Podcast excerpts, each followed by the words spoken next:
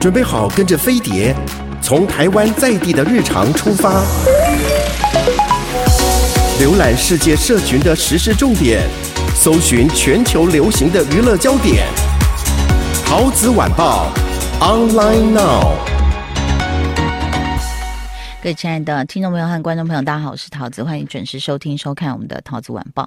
呃，今天要讲的这件呃这个人物呢，可能你不知道他，但是呢，在这个时尚圈应该有些人听过他哦。我今天穿一个超大 size 的 oversize over 到不行的帽 T 啊。因为有点冷，所以我把我这样遮起来，好像一个 rapper 一样。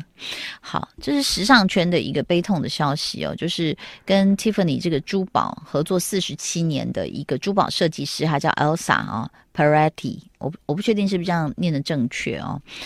他呃八十岁，在他巴塞隆纳郊外的家中安详的去世啊。那呃，如果你你你有研究珠宝的话，你可能知道他真的是一个举足轻重的人物哦。那呃，Tiffany 也在就是官官方声明中形容这一位珠宝设计师说，他彻底改变了设计界，并永远改变了女性佩戴珠宝的方式。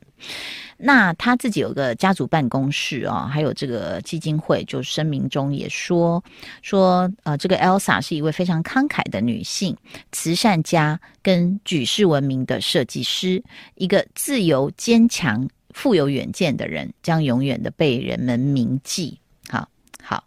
那。呃，有些人就是评价他是二十一世纪最有影响力的设计师之一。那么他七十二岁的时候，还跟这个 Tiffany 这个品牌续约二十年、哦。那呃，如果你真的要计算，他大概为这个品牌贡献了百分之十的销售额。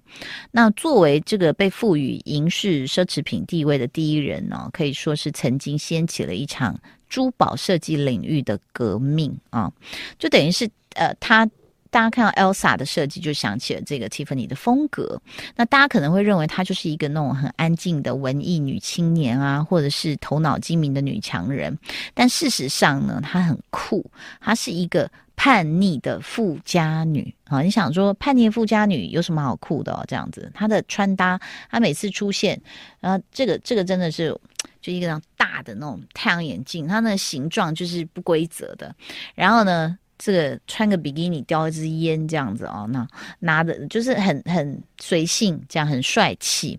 呃，他怎么样一步一步走到这里，你一定很难想象。你知道他有多多有钱？我们刚刚讲他是富家女，你知道他多有钱吗？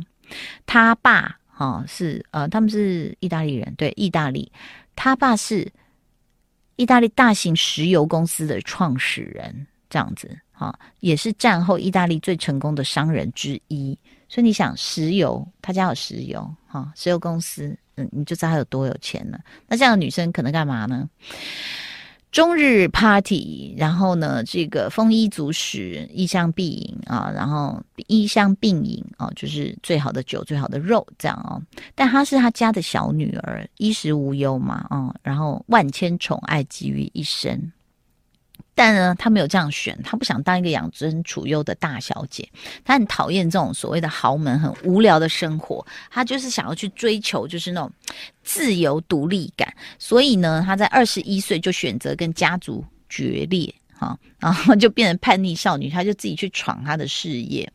那他没有在离开父母的掌管之后。就是无所事事，然后他是先后自己先跑去读书，在罗马跟瑞士受教育，后来他又回到罗马去读这个室内设计学，然后呢，在这个沃尔皮切拉学校毕业。那呃，经历了这些离家独闯、四处求学这个奔波，他终于就具备了踏入时尚行业的敲门砖，因为他读的就是相关的科系哦。然后他其实做过很多种工作哦，呃，可能我在想，他出来也不想完全靠家里，比如他去当法语老师，然后他又是滑雪教练、model、设计师、慈善家等等。你知道滑雪教练这件事情，可能没有你想的简单，就想到他们有下雪，然后他会滑雪，他就教，没有。你要有证照，你要去考证啊，要不然人家看你没有这个证的话，他是不可能啊，让你去这样教的啊。那所以你看他，他身材是高挑、瘦瘦长长的这样子啊。那一九六一年的时候，他呃离开家去闯荡的时候呢，就在瑞士去做过法语老师跟滑雪教练。然后因为他身材实在是很高，然后他的气质很特殊，然后所以大家就建议他说：“你去当 model 好了。”然后就身为一名西班牙 model 就进入时尚界，还。搬到了曼哈顿啊，然后加入了一个威廉米纳模特经纪公司，然后那时候就变成那个 Houston 最爱的这旗下的这个名模。好，那一九六九他就开始设计自己的珠宝哦，然后他就帮这个时装设计师呃 Giorgio di Sant'Angelo 还有他的好友设计师伙伴 Houston 设计这样子，还还又为他们的品牌去担任 model。哎，你要想他，他拍的那个照片都超酷的。他就是穿的很像兔女郎，然后在一个大楼的顶楼，然后后面还是有很多其他大楼的建筑，黑白照。然后那个兔耳朵很大，他就这样仰着头，这样非常的帅。他也很有自己的格调，然后他也会把他自己的，就是你设计的衣服，他会穿成他自己想穿的样子。那么，一九七四年，在 Houston 的引荐下，Elsa 就加入了 Tiffany，就成为品牌的合作设计师哦。那呃，五年之后呢，他就变成 Tiffany 的首席设计师。所以你看，是金子总是会发光的啊、哦。那其实他曾经说过，他希望他的设计是很干净、简洁，但是崇高高尚。然后呢，所以他因为很有远见，所以他就很很多的经典爆款都是他设计的哦。那他的这个呃银饰，他设计的银饰一推出，就是常被那个一扫而空的这样子。它的风格，其实你去看啊、这你有注意过这个品牌的视频的话，它是非常的淳朴自然啊，然后线条简单。这样子就充满了质感啊，那他就巧妙了运用了，比如说圆角简单的美学，然后让人一眼就可以看出哦，原来这个就是 Elsa 设计的。他大概在跟 Tiffany 合作这些年，设计了三十多个珠宝系列哦。那他说，呃，他自己自谦说，哎，我没有什么新的设计啦，因为好的线条跟形状是永恒的。好，所以你看他设计的那些珠宝就是简单，但是。就很好看哦，就是他不一定要说哇什么有什么东西热带雨林什么哦什么水果什么东西没有，它就是很简单的线条，然后它的钻也是好像像星星般点缀这样 这样，这边一小颗一小颗一小颗啊，很漂亮。它设计的这个 Open Heart 系列呢，也用这种雅致的线条去勾勒一个浪漫的心形，然后就是。有有人说是可盐可甜呐、那也是就是情人节很受欢迎的礼物这样子啊。那呃，它还有设计一个那个豆子形啊，就是我们我们看到那个呃，不是圆的豆，是有点扁豌豆那种型哈、这个也是非常经典的啊。那它不但是项链啊，也可能是这个胸呃胸针。好，然后大家会觉得，哎，这个形状是蛮特别的，这样子就很简单，它的东西真的是很简单，绝对不复杂，这样哦。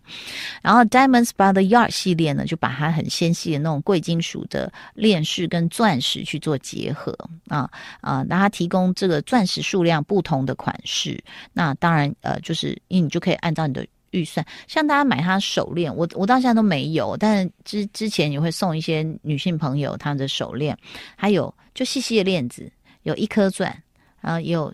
三颗吗？五颗吗？这样子就是看你的预算这样子啊，所以大家觉得很多女生觉得说，哎，我要奖赏我自己的时候，就可以根据我不同的预算去做一个选择。啊，那它其实呈现就是很优雅的一种极简主义啊。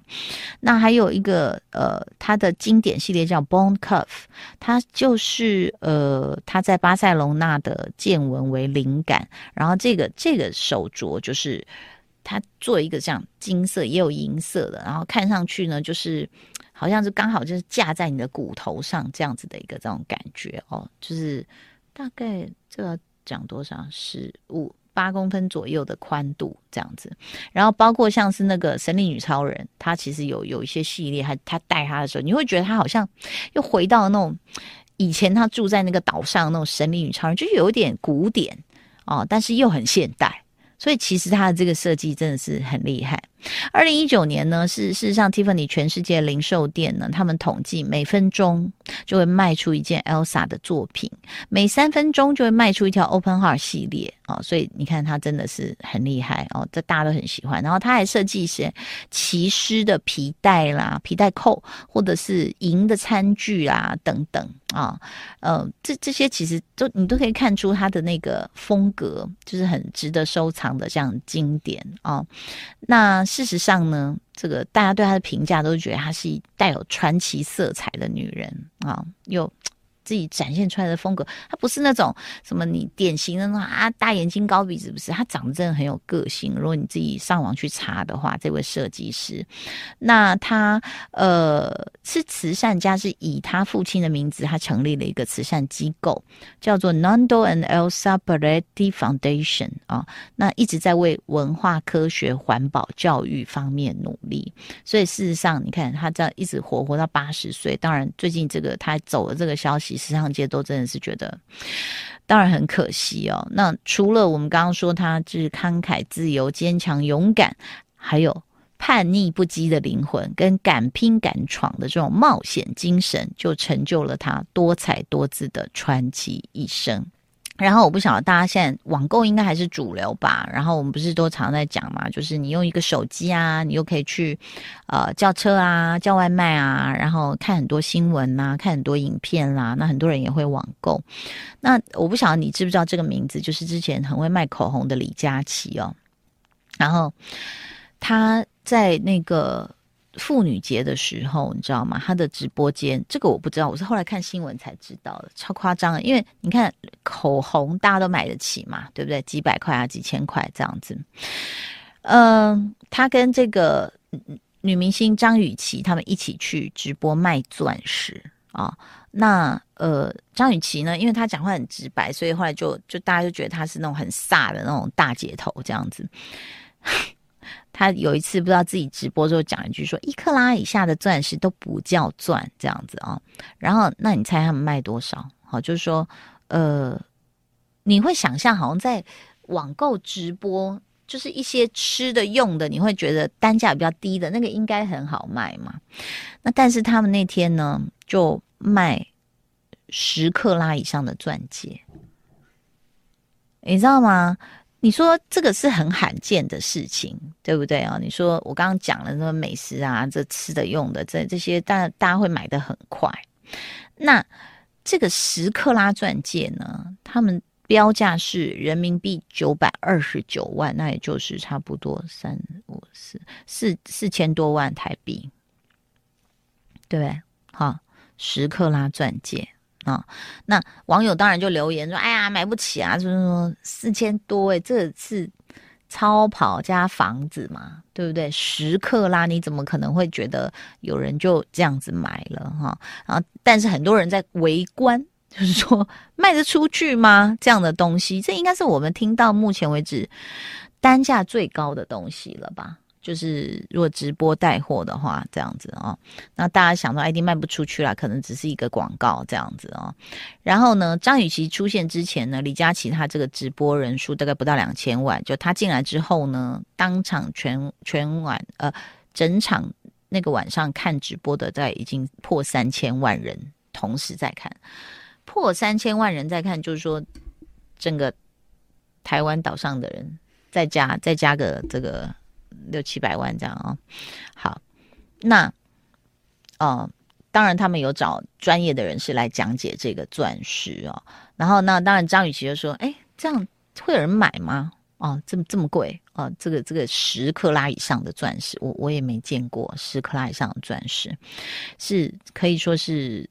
直播带货有史以来最高的这个客单价啊、哦，最贵的东西都不知道怎么卖。他们就聊一聊啊，然后介绍这钻石，不到三十秒，第一颗十点二六克拉，价格九百二十九万人民币的钻戒卖出了。然后他们两个自己都吓到，说我到底来了什么地方？就真的有人三十秒哦，就有人买了，这样啊。那整个直播一共卖出三颗十克拉的钻戒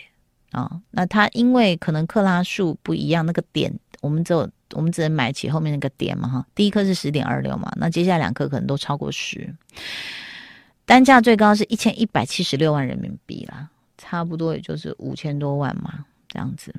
啊。那这三颗钻石，他说总价接近三千万人民币，就上亿了啊。那你就说，那大家就看个热闹吗？没有，他后面有卖一克拉的钻戒，中间你猜得到啊？就是我们刚说三颗超过十克拉的嘛，啊，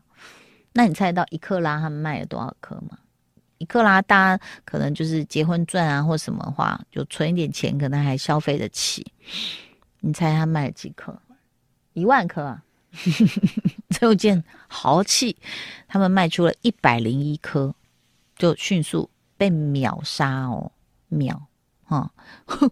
OK，可能大家现在你看，你你有发现我们现在买东西的这个逻辑不一样，就是说，以前你会觉得网络购物好像不安全，然后最最早的网络购物就说啊什么有色差啊，你这个拍的是这个鲜红，怎么来我们这边是淡红哎、欸，你一个灯光打的不对，叭叭叭，哎怎么有毛球了，有脱线了，有什么了哈，然后你是不信任的，然后再来呢，假货充斥，买来呢可能勾勾方向不一样，或者是粉红色的哆啦 A 梦，或者是紫色的。顽皮豹，所以你就会觉得说，哎呀，还是不信任。但是慢慢、慢慢、慢慢、慢慢哦，如果你是名人哦，大家会对你这件事情怎么样？会觉得说我可以找你，所以反而会更相信。然后再加上说，他可能确实比实体店面便宜，所以大家可能就会觉得说有保证。然后再来就是呃，可能真的，因为那天要讲到，我们不要讲到那么高单价的东西，就讲到我。我们我们的小孩跑去买一个品牌的耳机，这样子，因为那个耳机设计很可爱，是一个那个 Pokemon 的球，然后里面那个两个那个蓝牙耳机就是黄色的那个皮卡丘，这样，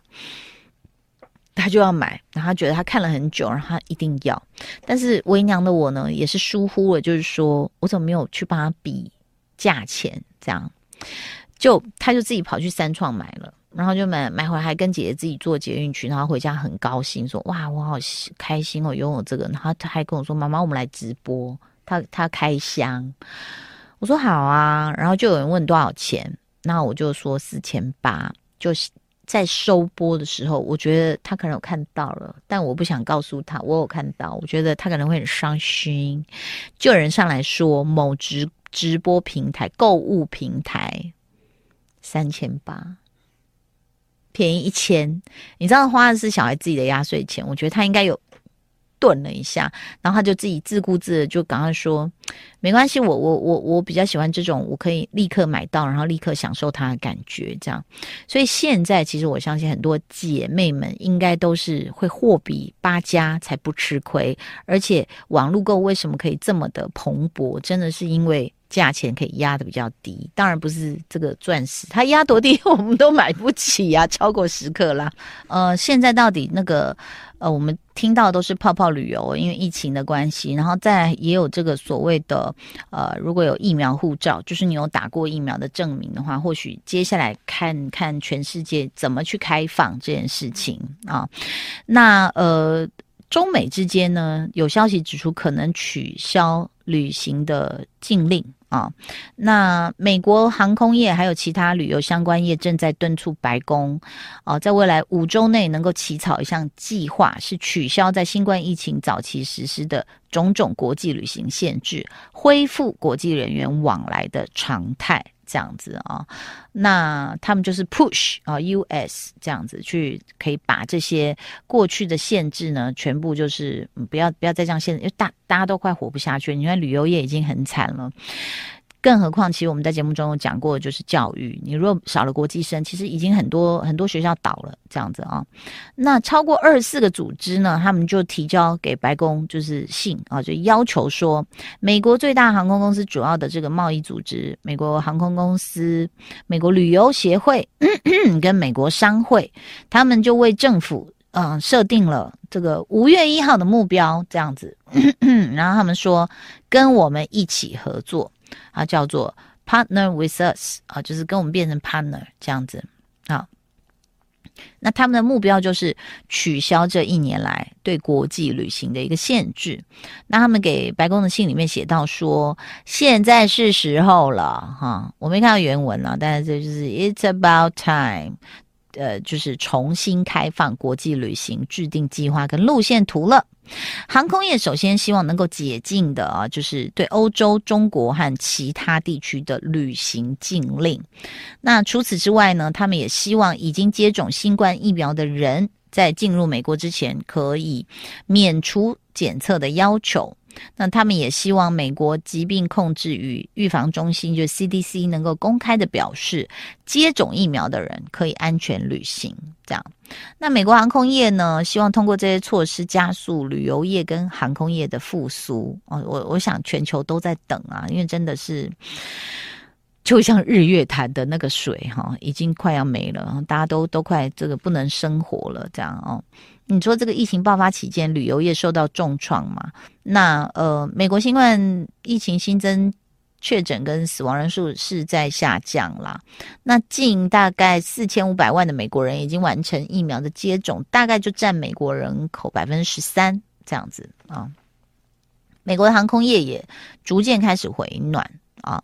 呃，他们说，在过去的这些几周的天数里面呢，每天大概都有超过一百万人通过机场的安检啊。那甚至在假日的时候呢，首次超过一百五十万。但当然，这个客运量还是低于二零一九年的正常水准。这样子，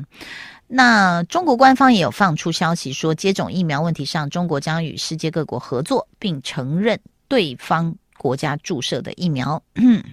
那么。